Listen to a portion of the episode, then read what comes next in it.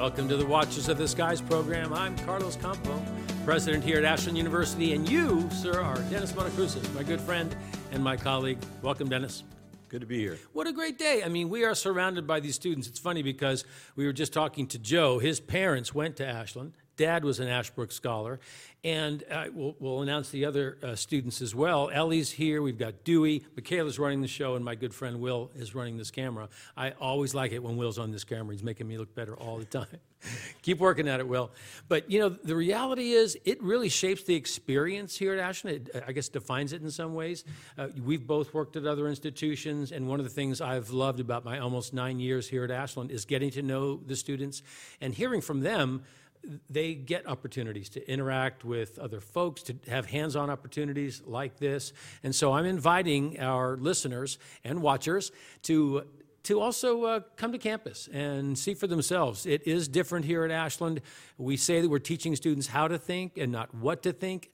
American universities are in decline, Dennis. It's the topic we're going to take on in just a moment but not here at Ashland, at least not yet. I mean, the reality is we know that the enrollment cliff is coming. Mm-hmm. We've been hearing about this for some time. In 20, uh, 2008, when the recession hit, as often happens during recessions, people stop having children. They're expensive. They cost a million dollars. Did you hear that? I, that's an old number, I think. Is that an old number? Yeah. It's even more now with right. inflation. It's two yeah, million. Could very well be. Right. Could be. So uh, they stopped having children, and so now this decline is finding its way into colleges and universities. So, what we're seeing, of course, is that if you make no changes, I want to say in Ohio alone, we'll see an 8% reduction across the board in students from high school to college. By when? Uh, 2027 is okay. the year. You know, the, the cliff shifts a little bit depending, you know, COVID hit and some students didn't go right into right. college. Others are taking other tracks. But they're saying certainly by 2027 this is going to hit you know, we had a huge freshman class this year. We just talked about the new college in Florida had a very big uh, class, and I think it's one of the things I want uh, to focus on a little bit in this article. So we're looking at so many articles. I mean, if you read articles about higher education over the last couple of years coming out of COVID, they're all rather dismal, right? And I think mm-hmm. this one is uh, about higher ed's decline. It's uh, imploding what is the, the, the, primary source? So I think this was a Gallup report that was uh, being referenced so, here, yeah. yes?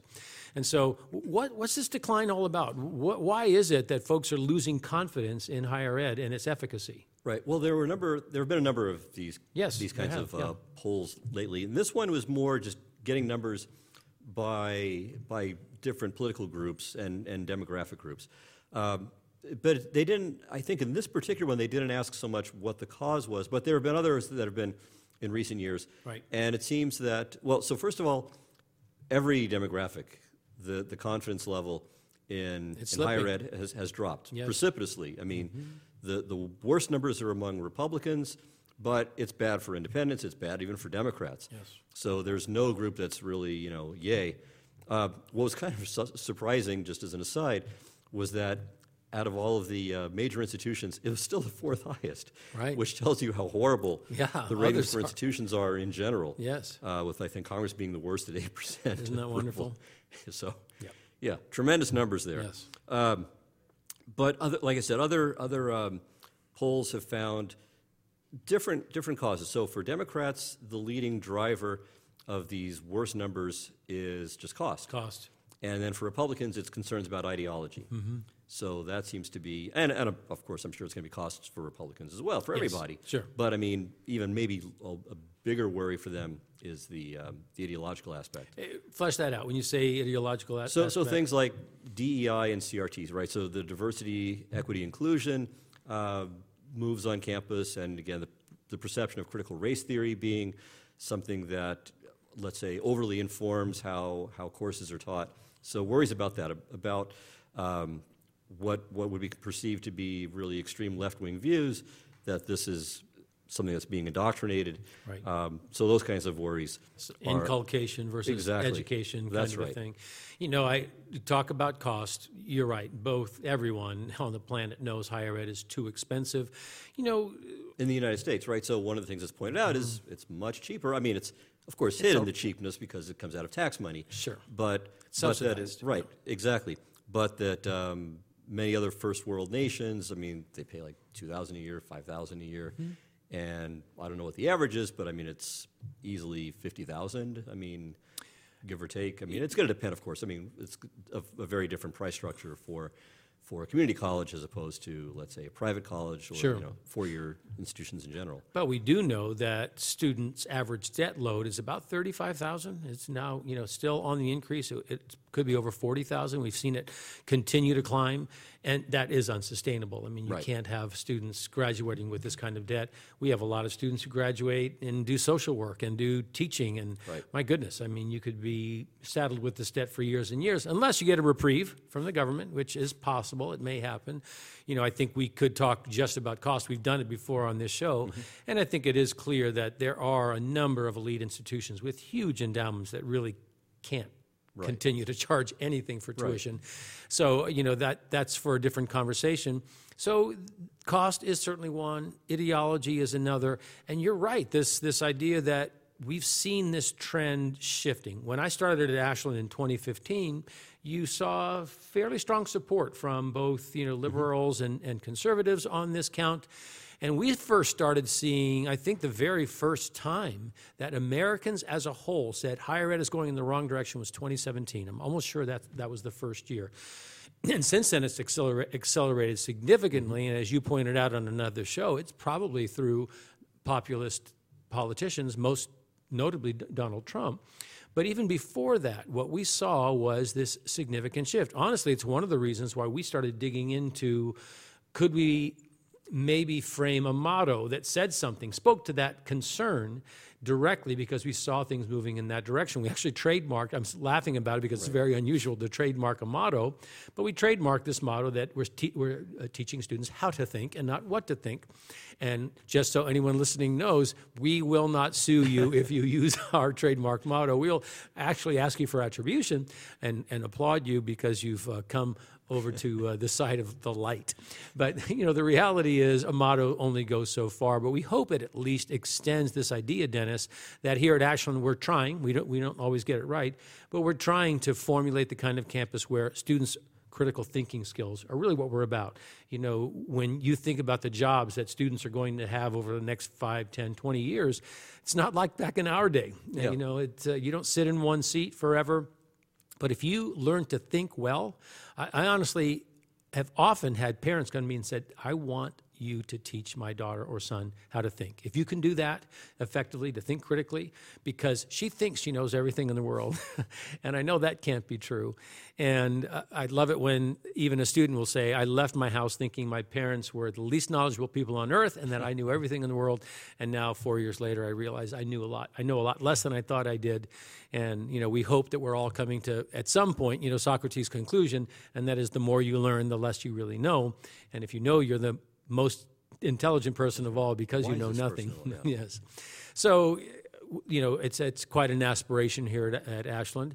So higher ed seems to be moving in the wrong direction, seems to be collapsing because of, of these elements. But it's not just that. I mean, look at West Virginia University. I've been reading about them, Dennis. You know, I follow them not only because they're geographically close, but their president, Gordon Gee, was the former president at Ohio State, uh, uh, Vanderbilt as well, I think.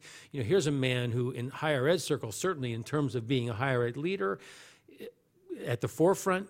Gordon Gee, two weeks ago, had a mob, I mean, hundreds, maybe thousands of students outside of his window screaming because Mr. Gee has announced drastic cuts. West Virginia University, which one of the largest you know, student bodies in the region, has seen tremendous declines. Hmm. And as he and his board and others looked out into the future, they said, it's not going to stop. We have to contract. And then they put on the chopping block a number of programs and a number of positions were going to, were going to be lost, and students did what you would expect them to. These are our faculty members. I'm in that program that you're cutting. Right. And of course, they would teach that program out.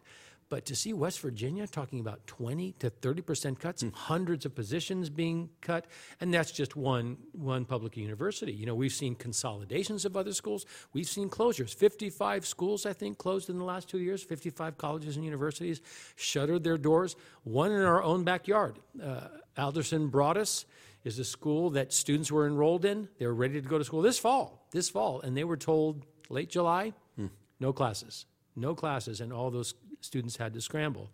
So, you know, I, I think, Dennis, we're, what we're seeing is a huge post COVID shift. And part of it is students are making good money coming right out of high school. And not just that, there's some skepticism about is the bachelor's degree the ticket to the middle class? That used to be a yes, maybe not so anymore. Right. I, I um, read an interesting piece recently. So there was a, a, a, a, stat, I guess I would call it, um, that I wasn't aware of. So, I mean, I knew about this college wage premium, but I was not aware of the mm. college wealth premium. Hmm. So I assume you know both of these terms, but uh, so the college wage premium is how much more you'll make if you have a college degree as opposed to, let's say, just a high school degree. Right. And from that standpoint, going to college is, is a winner. I mean, you definitely make no much, much more. Right. But the college wealth premium, so there it's, it's uh, also taking into account two, at least two things. So one is the amount of debt you're taking on, mm. but also what sorts of, let's say, financial um, long-term gains you get in the meantime. So for instance, if you buy a house early, right? So you get a job right out of high school. Yes. You can buy a house sooner. Mm. And so this Speed becomes to this, market kind That's right. So mm-hmm you, you get all this equity built up. Mm. So when you take all of that into account, the it used to be even still the wealth premium favored college. Now it's much closer, and especially uh, if for, for those who don't finish college, it's it's a wash at best. Mm. So if you if you do finish, you still come out ahead, particularly particularly if you're in STEM fields. But if you're if you're in, in non-STEM fields, if you're in the humanities, it's it's small if you're a minority, it's even smaller. Huh. Uh, so that those numbers are not as clear, mm. unfortunately. So, I mean, basically, if you if you have low debt and if you if you finish, you're still most likely going to come out ahead. But it's something like 40% of, of four-year students don't finish. Yes, that's about right. So I think it's, it's at least important up front to kind of assess, you know, where are you as a student? Mm-hmm. And to be very careful about that. So if your family went and you're, you're strong academically and, and you, you have, um, you know, there's a good likelihood that you're built for academic success, then great, by all means you should go. But, but I think for lower income families who, and, and for people who were not strong students, at least think really carefully about it. That you want to be well prepared for it and not just do it because, well, that's just what everyone says you should do. Right. But there, there I think that's, that's a, a big, big concern and a big area where there needs to be improvement and improved counseling and getting either these students on a better track or really preparing them more more carefully for well i think we, uh, excellent point and i think one of the things and i hadn't heard some of those uh, specifics so that's good information I, I, think that we referenced recently a, a, book that was written that made the case and there's strong evidence that says students shouldn't go directly into college hmm.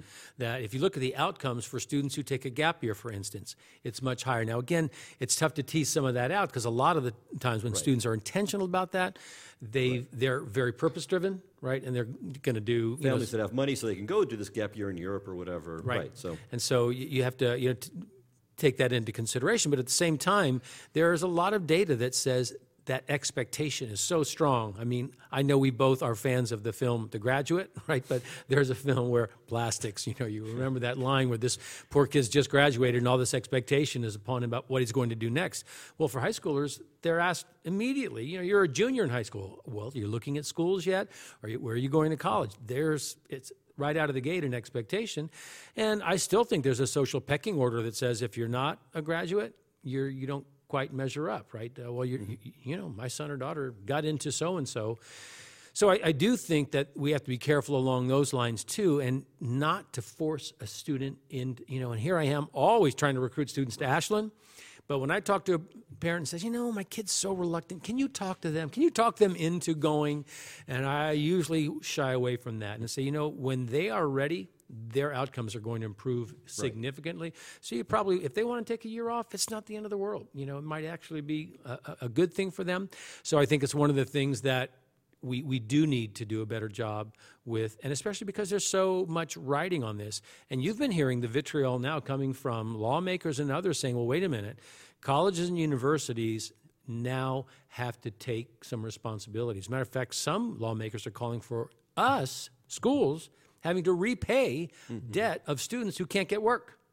Right? So, a student graduated, they did everything, they're out in the market, they can't get work, they've got this debt. you know what? If they don't get a job a certain amount of time, the school's responsible, not the student, to pay back that debt. Now, that would be a game changer for higher ed. I mean, I, I hope that isn't instituted immediately. Uh, you know, and the reality is, I always worry about this transactional thought about higher ed, right? You pay, you get a sheepskin, you get jobs, and that's, that's why you go.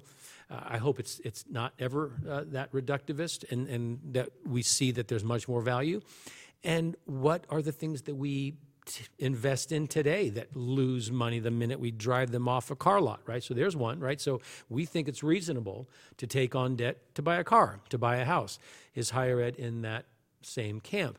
Now, you say from a fiscal perspective, it's not measuring up in all cases. Right. But you know, we if we brought in hopefully these other social and well-being, because again, uh, I read recently that a college graduate lives four years longer than someone who does not graduate, on average uh, from college. You know, uh, they generally are they stay married longer. They have all, health outcomes are are better. But but again, that's I mean that's that's you know uh, wet, Self-selecting. wet sidewalks cause rain. You know, right? it's, um, yeah, darn it! You right. Philosophers are call right. me out on this. yeah. So, but I mean, I, I think that's very likely, right? I mean, that the Sure. people who go to college and succeed in college are people who are Successful, going to be higher, higher in conscientiousness, also have, let's say, again, financial pluses that many who don't have. So, yeah, that's not not really a shocking stat, and it's not that. You know, it's not uh, either causal or that God is making up to them. You know, spending four years in college, by giving give them more. years. yeah, you know, we were actually going to put it on our recruitment Oh, uh, materials. That's oh, right. in that Come case, to never mind. Ashland. Forget what I just said. That's Yeah, right. Come to Ashland and live four years more. than we go. Then you're dropout friends. No, it's uh, that we won't go that far, but but I, I think we both agree that there are ancillary benefits to education. And I know in our uh, a recent episode we talked about Nikki Haley's response to an education question on a panel, and one of the things that she said was about we've got to get our kids making things. You know, we should emphasize vocational ed. And I kind of am bifurcated on that one. I think she's right in many ways, but I want to make sure that students are choosing that for the right reason and not being segregated Right. into those uh, kinds of schools and professions because vocational education in places like Australia and other countries is extraordinary. And, you know, think about craftsmanship in this country. It's, it's been on the decline for many, many years. So I, I think we can balance that out uh, quite a bit more, but I think offering students more choices and choices that, especially f- that is attuned to that student, hey, you know what, for me, this lower cost model is really a better choice. And that's, I think, the German model as well, right? I Yes. mean, and, and I think they do that in Greece as well. Do they? Yeah. Yeah, you know, uh, we're going to take on uh, Greece. I know that this is your homeland, and I say take it on because I was encouraged to see, although I know they've had some catastrophes there, uh, natural disasters uh, uh, of late, but economically, what a rebound uh, Yeah. they, they've had. Yeah, so so good on you and all of your Grecian friends um, Oh, my fam- and your family, family yeah, there. just so yeah. you know that that was really good news, and uh, hopefully that will that will continue. Well, we're nearing the end of this uh, episode, uh, Dennis, and you know I know we have to advocate on behalf of higher ed. We're both higher ed professionals. I think this contraction will continue, Right. but and, it's not and I would say necessarily. one thing we didn't really mention, or- Yes. but, but also there's the demographic cliff issue as well. That's it. Was another big problem. It is, no So- question. This idea that, you know, 2008, stop having kids, uh, and not just that, we've declined just in general. you Right. know, Two, Right. less than two children, you know. Right, exactly. family. The population continue, is continuing to rise, but I mean, it's going to start dropping. And, is. and this is a problem in, in the West in general, and Yes. right, in a lot of countries. Yes. So, you know, we continue to say if you come to Ashland, it's the kind of place that's worth the investment. Uh, we are among the lowest, in the bottom 5%. It's the only bottom uh, poll I want to be in or statistic, and that is in terms of cost. So, Ashland is still, we believe, a great value. If you look at our cost, even uh, we are concomitant with some of the public schools in terms of real cost when a student looks at their entire package and their discount and where they land. So Ashland's a great value. We want. I, I uh, didn't realize it was out five percent. that's correct. Wow, that's- yes, we are. That's fantastic. Isn't that great? So we're going to try to hold the line on that. But we also want to hear from those who are watching and listening. Please write to us at president at ashland.edu and please join us again. We'll keep watching the skies as long as you promise to uh, watch with us. Uh, tune in, listen in. We look forward to being with you next time here on the Watchers of the Skies program at Ashland University in the JDM studios. We'll see you next time.